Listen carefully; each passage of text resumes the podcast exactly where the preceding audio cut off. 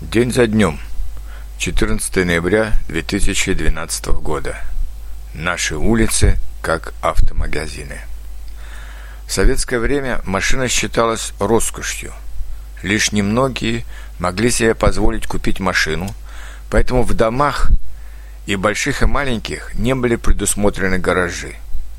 Гаражи существовали обычно только на окраине города в виде гаражных кооперативов, где были собраны в одном месте по несколько сот гаражей. Большая часть автовладельцев не использовала машины каждый день, потому что общественный транспорт работал хорошо и стоил копейки. Очень редко машины использовались зимой. Их использовали в основном летом для поездки на дачу или в отпуск на юг. Для того, чтобы взять машину из гаража, нужно было доехать до конца на общественном т- транспорте. То же самое нужно было сделать, когда ставишь машину в гараж. Поставил машину и вернулся на общественном транспорте домой. Последние пятнадцать лет мы наблюдаем автомобильную революцию в России. У большинства семей уже есть машины, а у некоторых по две или по три. Естественно, ставить их некуда. Где было возможно, сократили детские площадки и вырубили деревья во дворах, чтобы освободить место для стоянки машин. Но в центре городов обычно таких возможностей уже нет, и машины просто стоят, припаркованные к обочине дороги.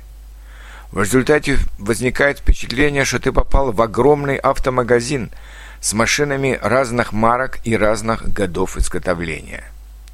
Эти машины сужают пространство улиц, поэтому по улицам трудно проехать и трудно разминуться двум машинам, особенно зимой.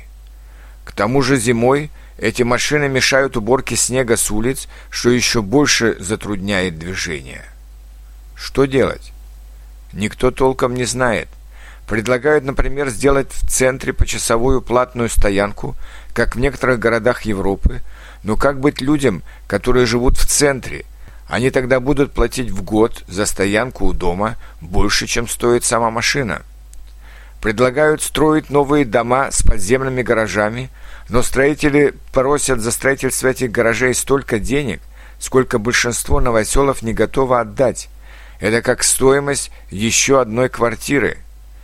Вот и получается, что в доме есть подземная парковка, а вокруг дома стоят сотни машин жителей этого дома, которые не в состоянии купить себе припарковочное место в подземном гараже.